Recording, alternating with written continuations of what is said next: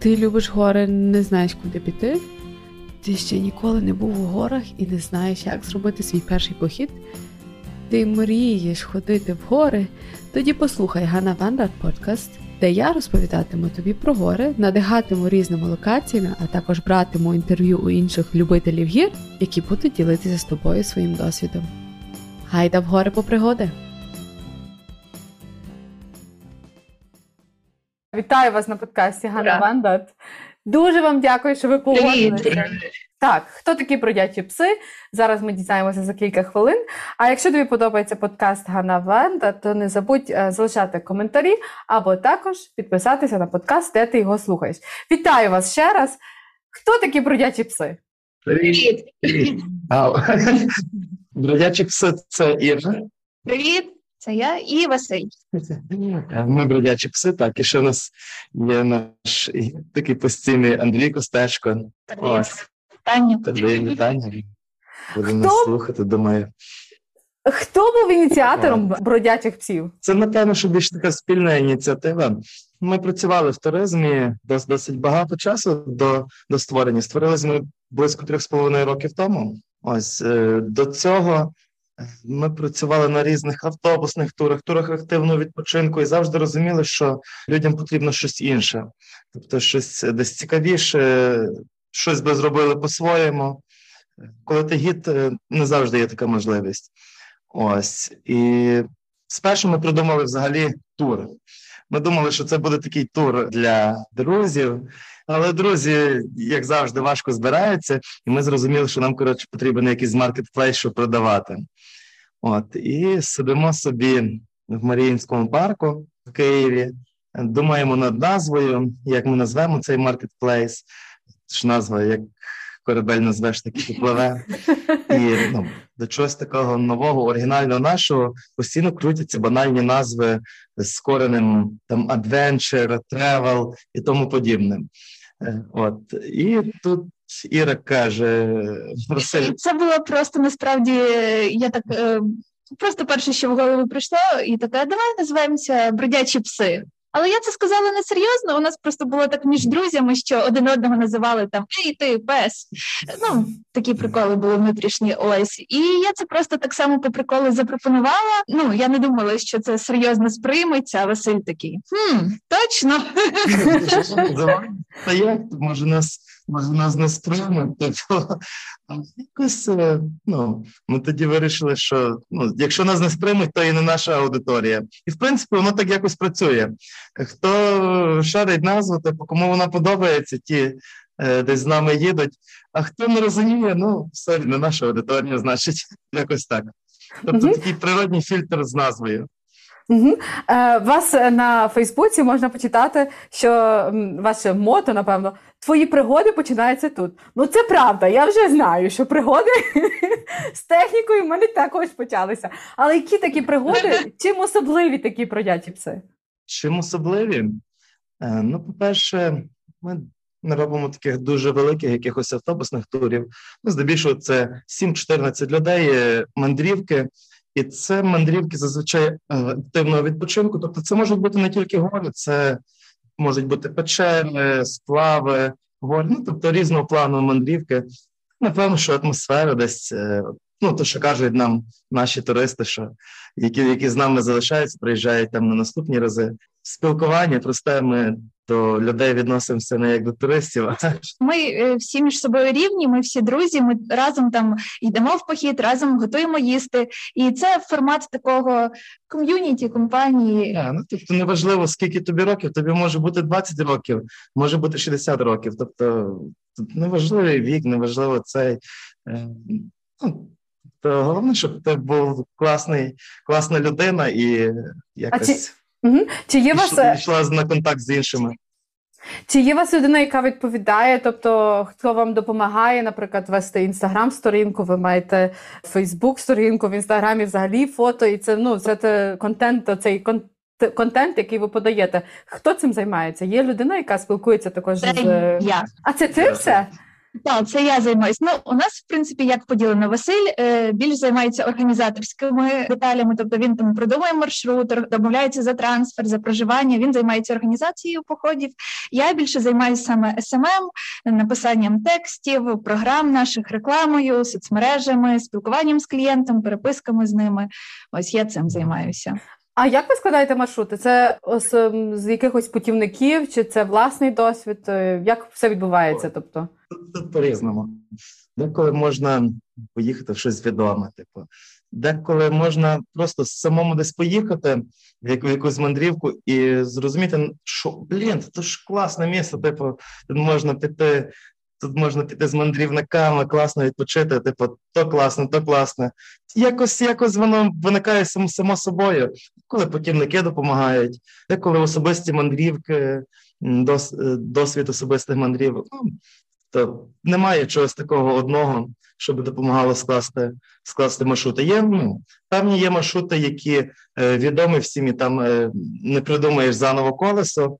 Просто ми там їх можемо там чимось додати. Ну, до прикладу, там е, от похід Чорногорою трьохденний, там від несамовитого до Попа Івана і в Дземброні. Ну, класичний маршрут. В нас зазвичай там в кінці маршруту рафтинг буде якийсь. Е, ну, підемо десь в баню або в чани. Тобто, так, щоб не просто прийшли, зібралися, поїхали. Ну, тобто, щоб були різні якісь е, цікавинки на маршруті. Ну, принаймні так стараємося. Коли як виходить, у нас е, один раз був була така мандрівка. Ми взагалі влаштували концерт е, такої місцевої рок-групи львівської Львів Склаб в печерах. Oh. Тобто вони там з, та, вони з саксофоном прийшли з гітарами. Ми там в такій великій залі. Шоу! То вас можна побачити шоу. Можна. Якщо потрібно шоу, можемо зробити шоу. Якщо потрібно якийсь релакс, можемо зробити релакс. Ну, тобто, це все. Дуже часто маршрути залежать від нашого особистого настрою, від наших особистих потреб. Це теж відчувається. Тобто, де коли ти відчуваєш, що така ситуація потрібна, потрібно якийсь маршрут більш більш такий релаксуючий. Тобто, якось якось так. А скажіть, особисті дивіться, відчуття. Угу, Особисті відчуття це, напевно, найголовніше на в ваших мандрівках. Але от бувало таке, що бували в команді або в вашому в вашій групі люди, які насправді ну, переоцінили себе, переоцінили свої здібності. Вони думали, що це буде легше. Як ви тоді проходите? Ну, як, як ви тоді ну, що ви робите з такими учасниками тоді? Бачите, це не те, що буває. Ну це зазвичай так є.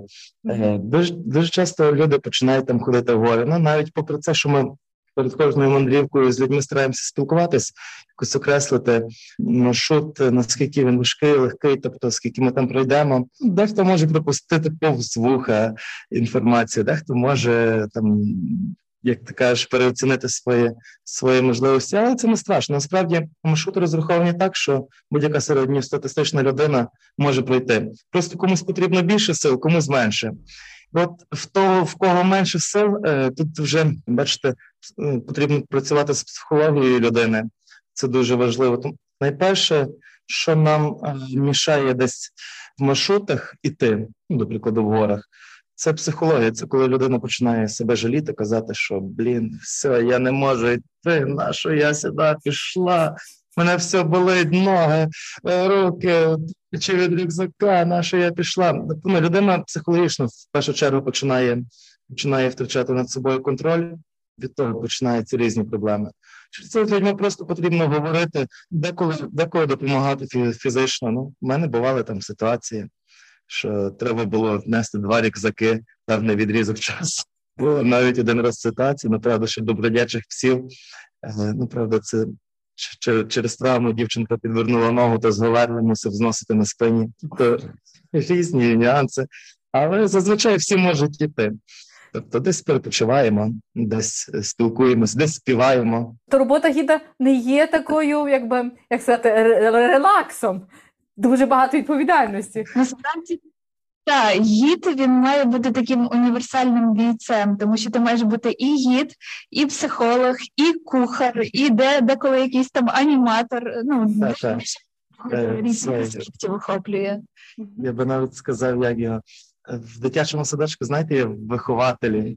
От робота з мандрівниками це, це фактично як з дітьми в дитячому садочку. От ідеш ти десь собі е, там вздовж потічка, і там водоспад. І щоб до того водоспаду підійти, там лежить колода мокра е, з дерева. І ти кажеш: так, не дай Бог, хтось буде ставати на там мокре дерево чи намагатись десь там стрибати біля водоспаду, можете впасти. Що ти думаєш? Знайдеться, хтось знайдеться, що полюбе захоче перевірити. І це через це деколи треба слідкувати більше за дітьми. Я тобі більше скажу, діти в походах навіть більш, е, більш чемні і виконавчі, аніж дорослі. А ви Тобто, робите походи тільки лише з дорослими чи також з дітьми? Ну і в нас і діти ходять, і собаки. Ну, діти зазвичай ходять разом е, з батьками, тобто це ну під їх відповідальність, якщо вони розуміють, знають, що їхня дитина там може пройти і будуть за неї відповідати, то Є різна складність походів і є різні діти. У нас є багато прикладів, що батьки з дітьми ходять, ходять в гори. з самого дитинства. з самого дитинства, і там ну умовно минулого року та цього року на новий рік е, з нами там е, два хлопці по 8-9 років, наших таких постійних е, мандрівників, ходили на піпіван Мармарозький. І ну вони в кішках е, в спорядженні йшли краще ніж більшість дорослих в групі.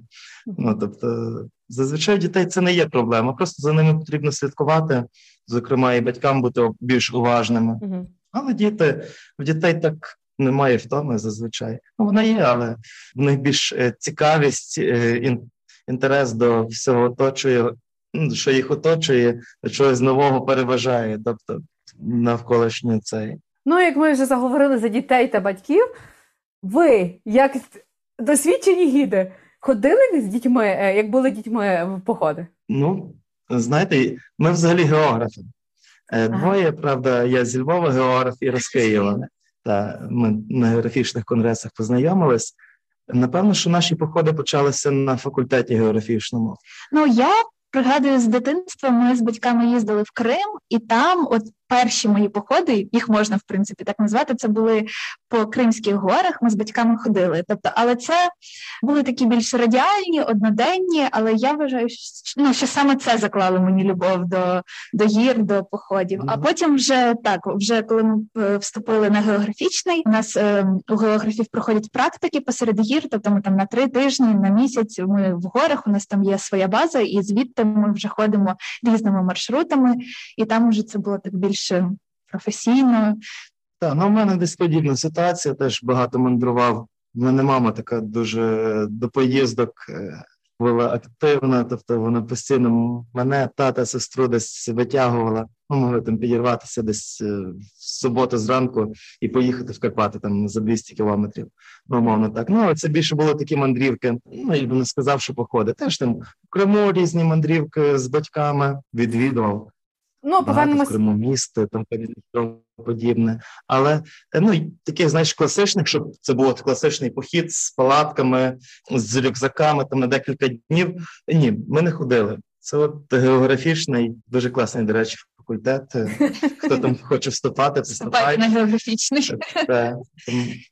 Географічний дає це таке усвідомлення пригоди, і тобі хочеться чим раз тим більше і більше тих гір, річок, печер. Ну, специфіка навчання така. А яка особливість пригод? Ти казав, що специфіку ти, ти нав- навчився ну, визначати специфіку пригод. Яка це, яка це специфіка? Що, тебе, що для тебе пригода? Е, Розумієш, пригода дуже часто це щось таке. Ну для мене зараз. Це щось таке непередбачуване для мене. Але воно мусить бути Що? приємним, Ну, бо ну, непередбачуване буває і В неприємне. залежності, як вважати, що приємно. В залежності, як вважати, що, що, що таке приємно. Ну, для мене особисто, е, розумієш, е, це як така трошки профдеформація, то от звичайний похід в гори для мене не часто може стати зараз пригодою. Ну, Тому що там я вже чітко все розпланував, тобто я знаю, що де буде, туди-сюди. Десь поїздка, коли ми їдемо в поїздки, ми особисто нічого не плануємо, тобто ми вже відштовхуємося від е, на місцевості якихось речей. Тобто, це вже більш пригода. Тобто, ти невідомо, де ти будеш завтра, куди ти підеш. Це десь так для мене Угу. особисто. Ну але якщо про це говорити, це напевно, що в чому така географічна пригода була, це було живе спілкування, живе спілкування на природі з твоїми однолітками, е, з твоїми наставниками. Напевно, що в тому було була вся суть такої географічної пригоди. В нас створювалася дуже хороша ком'юніті, е, яка ще досі підтримує зв'язки. І так, ми в горах могли відчути, хто яка людина, типу, хто чого вартий, з ким варто дружити, з ким не варто. Ну, це, це так дуже дуже яскраво відчувається. Тобто, це напевно, щоб була от така моя та географічна пригода. Угу. А для тебе? Для мене географічна пригода. Ну, в принципі, я десь погоджуюсь тут з Василем, що пригода, якщо це брати якісь там наші особисті поїздки, то ну це, це коли ти в тебе немає якихось там чітких очікувань від цієї мандрівки, що все буде так, так, так. А тобто ти залишаєш якусь долю для спонтанності. Угу. І тобто, ти можеш, якщо що, щось не так, змінити свій план. Там ти, ви планували там їхати в одне місце, але тут що, щось не то передумали, поїхали в інше. І для мене цей дух пригодницький це спонтанності. Угу. Хоча, знаєте, ця спонтанність, вона часто і в горе може бути. Дуже простий приклад. Е, До прикладу, йдемо ми у Чорногорі, маємо ночувати там на, на Бребенескулі. Приходимо на озеро Бревенескул, а там ще дуже багато, дуже багато снігу.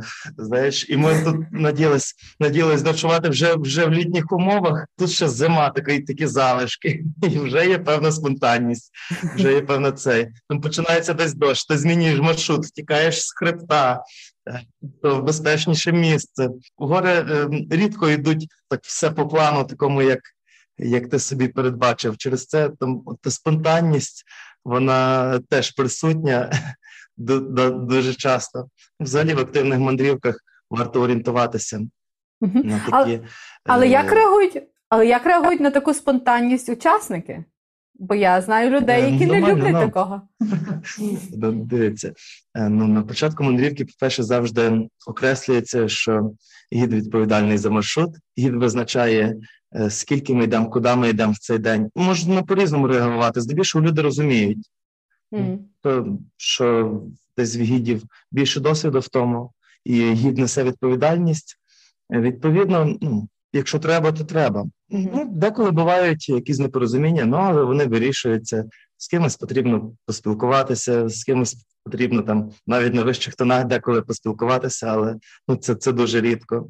Е, ну, бо деколи від зміни маршруту е, ми ж не змінюємо маршрут просто так. Зазвичай це вимушено. Від зміни маршруту залежить життя, здоров'я людей. Ну і тут е, ну, місце для демократії. Як такої. Там місце. що я трошки, трошки, трошки буваю таким диктатором.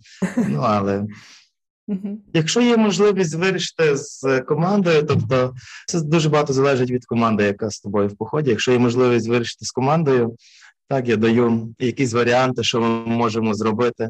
Якщо тої можливості немає вирішити, ну ти розумієш, що потрібно зробити тільки так і не інакше, тоді ти приймаєш рішення. Хоч деколи воно може не сподобатись людям. Ну але безпека понад усе. Це правда. Є у вас якісь улюблені маршрути? Це не обов'язково мусить бути, не мусять бути Карпати, але є якісь, можливо, за кордоном. Улюблені маршрути, місця, де б ви хотіли повертатися знову і знову. Ой, таких є багато. Е, Це Ну, ну, є якщо таке місце, де ми, де ми завжди повертаємось, е, ну якщо поза горами брати, ми з Ірою займаємося спелеологією. Угу. Е, До речі, в, в печерах там якось почали розвиватися наші, наші відносини. Ось є така печера Атлантида, дуже красива печера. Насправді це Кам'янець-Подільський район Хмельницької області, і у нас там класне ком'юніті. Ми часто. Часто туди повертаємось, приїжджаємо на тиждень, там можемо тиждень часу купати в печері, шукати нові ходи. Тобто це таке наше місце сили, куди ми, куди ми завжди повертаємось. Ось е, Якщо брати гори, то, наприклад, наш і наше одне з улю- улюблених місць, і нашим туристам, в принципі, теж багато з них, хто вже не один, не два, а більше разів з нами туди їздили. Це Мармароси. Мгм. Це хребет на кордоні з Румунією. Ну дуже дуже гарний. Плюс там є притулок туристичний з банькою високогірною, і так. так, Валік, привіт. такий дуже лайтовий формат відпочинку від і, і дуже гарно. Там крутий притулок, крутий е, власник притулку, з яким насправді приємно працювати. Ми туди часто приходимо. Притулок означає. як самі притулок, це, скажімо так, високогірний, е, високогірний будинок е, з певними зручностями. Ну, притулки різні бувають. Можуть бути притулок просто з пічкою і з дерев'яними нарами. Ну, саме цей притулок, то він там з пічками, з кімнатами, з ліжками, з постілю. Тобто навіть душ є.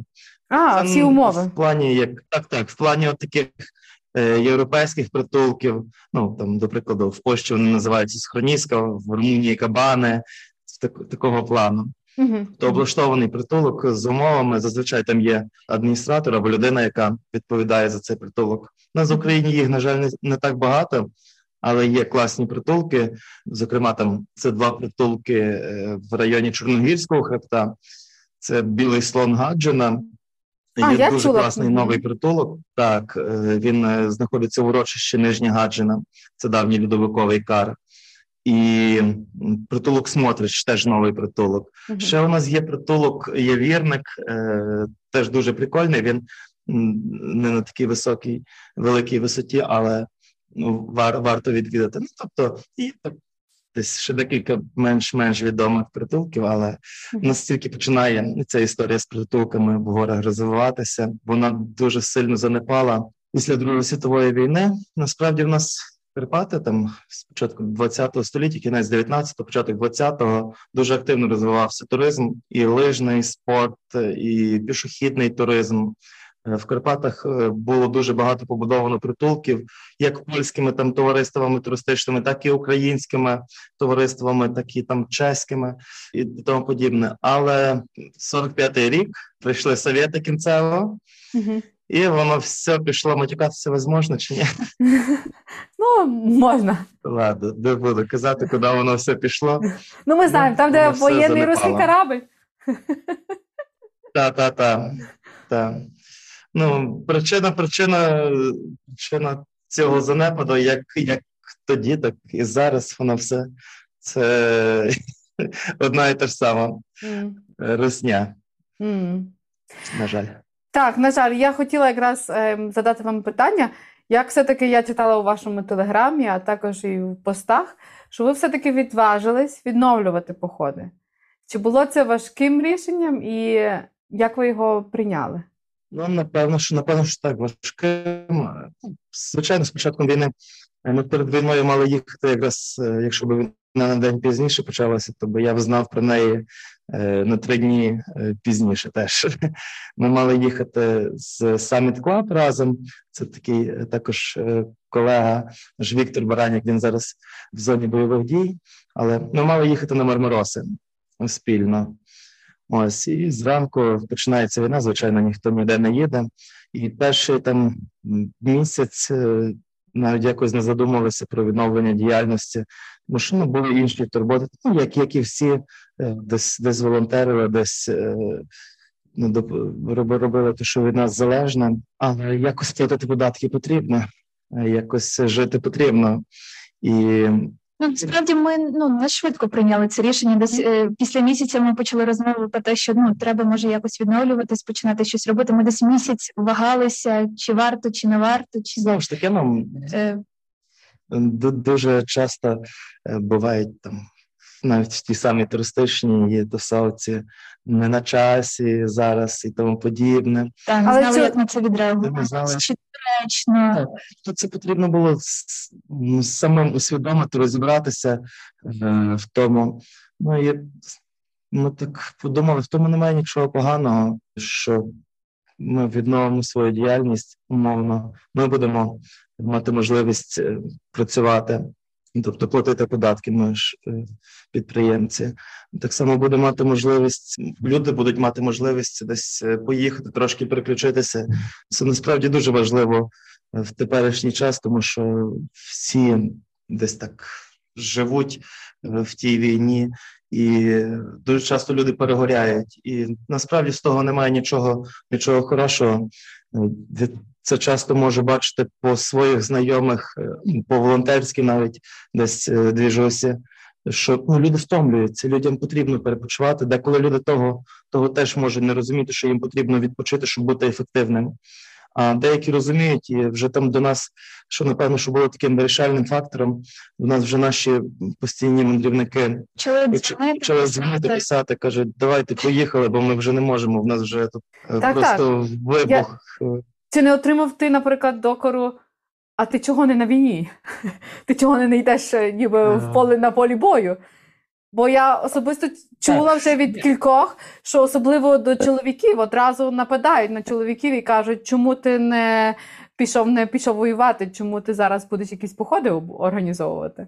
Я сам собі такі докори якось робив. Ну якось так склалося, що якось так склалося, що е, на початку війни я ми зайнялися більше волонтерською діяльністю. Тобто, хтось хтось йшов в тероборон, хто займався волонтерською діяльністю, ну, тобто треба було якісь процеси налагоджувати. От е, ну для кож для кож для кожного своє, ну і так далі.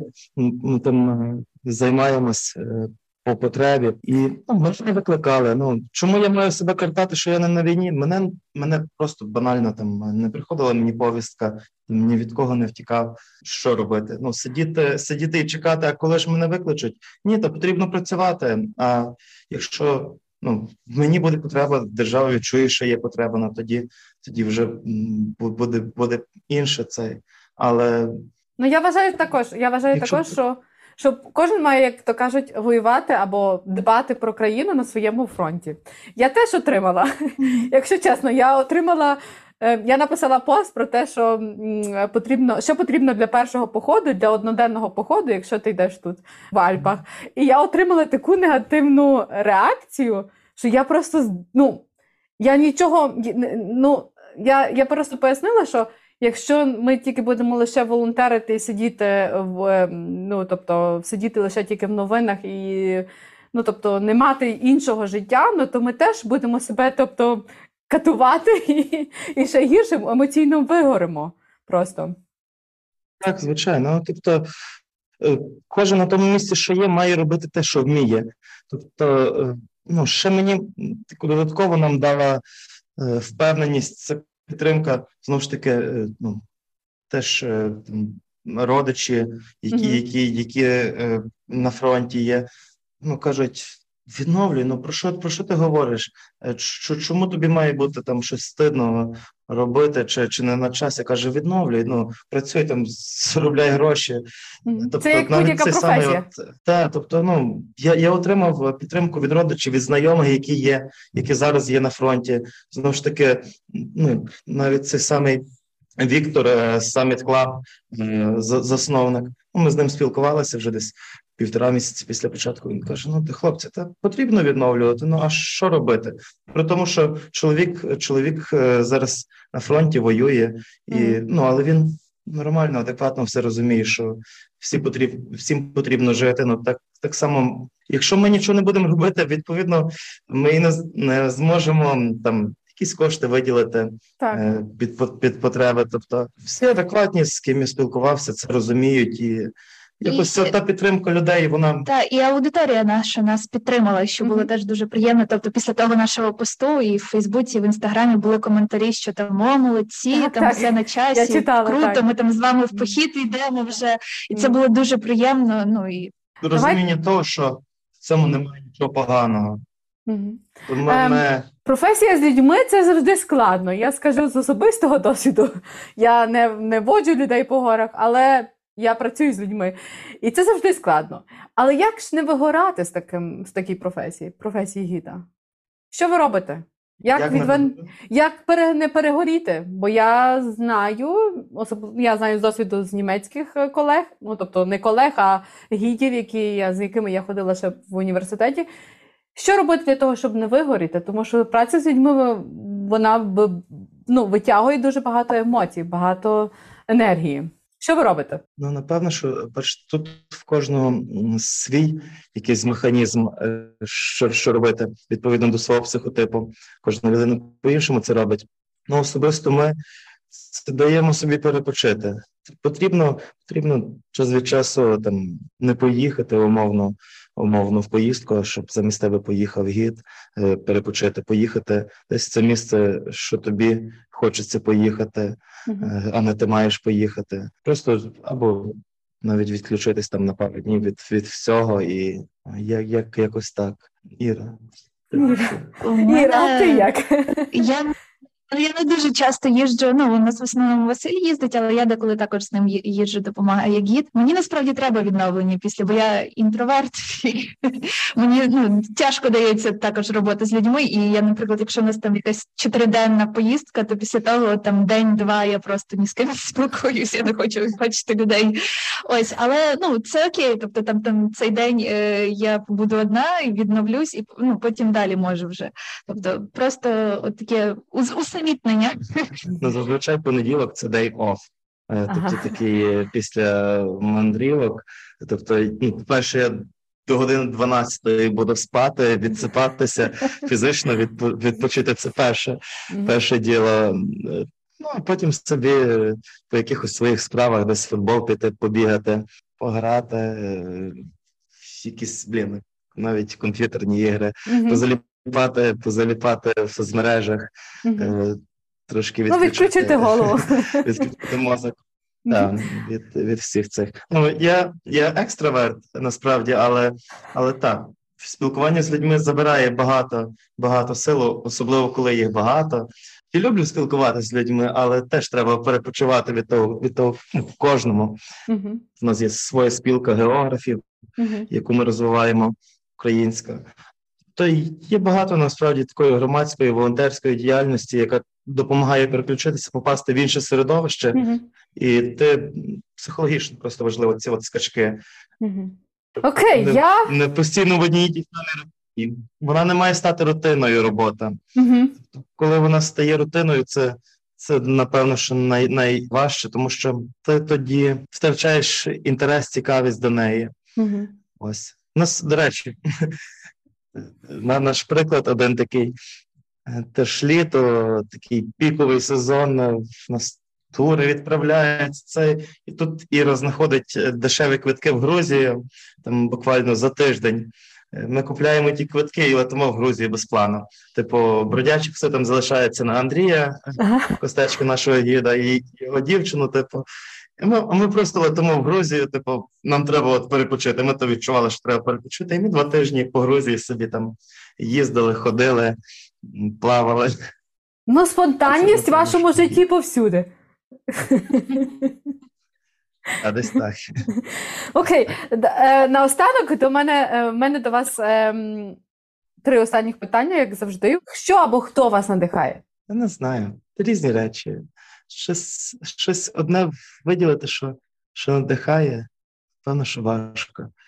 Це можуть бути якісь ситуації, якісь знову ж таки поїздки, якась, я не знаю, гарний краєвид, який тебе надихнув на якусь думку. І ну, в роботі в роботі може банально надихнути навіть е, хороший відгук від мандрівника, так, то дуже якась подяка. Е, цей надихає, коли бачиш, ну що щодо роботи, що люди в мандрівках часто часто задумуються над е, якимись іншими речами, е, змінюються.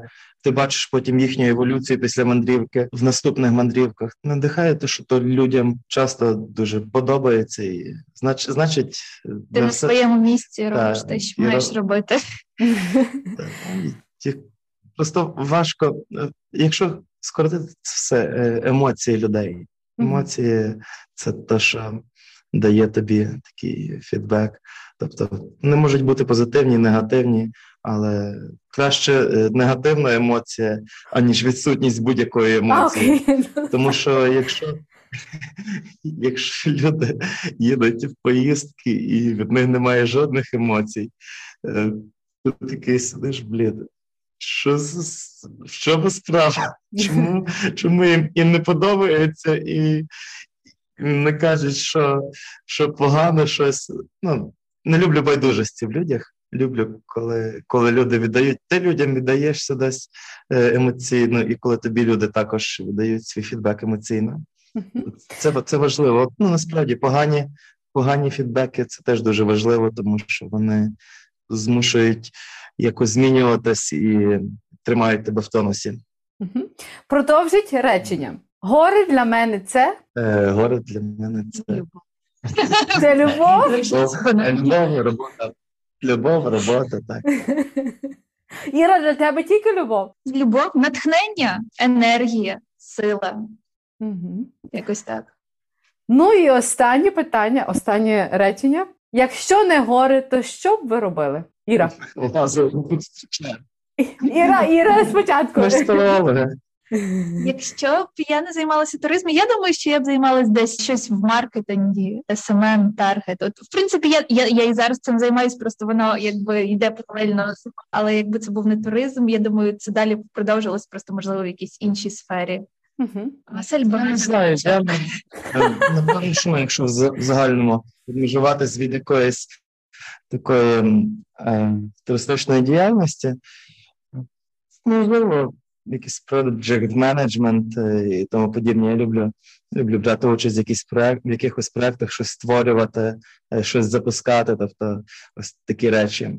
Це теж дуже дуже прикольна штука. Насправді, коли ти щось створюєш і потім бачиш, як воно розвивається, потім вже навіть ідеш з цього проекту, а проект, а твій проект далі живе, розвивається, і він там крутий. Ну, то я вам бажаю багато проєктів. Дякую. Дуже вам дуже дуже вам дякую за терпіння, за наші пригоди з технікою, е, за розмову. Бажаю вам багато багато походів. Бажаю вам е, мирного неба, бо я знаю, що ви залишаєтесь в Україні. Бажаю вам, е, що я вам бажаю натхнення, багато пригод та всього всього найкращого. Лінк до бродячих або як сконтактуватися з бродячими псами псами псами, псами е, можна отримати у описі цього епізоду. Дякую вам. Дякую, Ганна. Тобі теж дуже дякуємо за класну розмову. Життєво, дешево.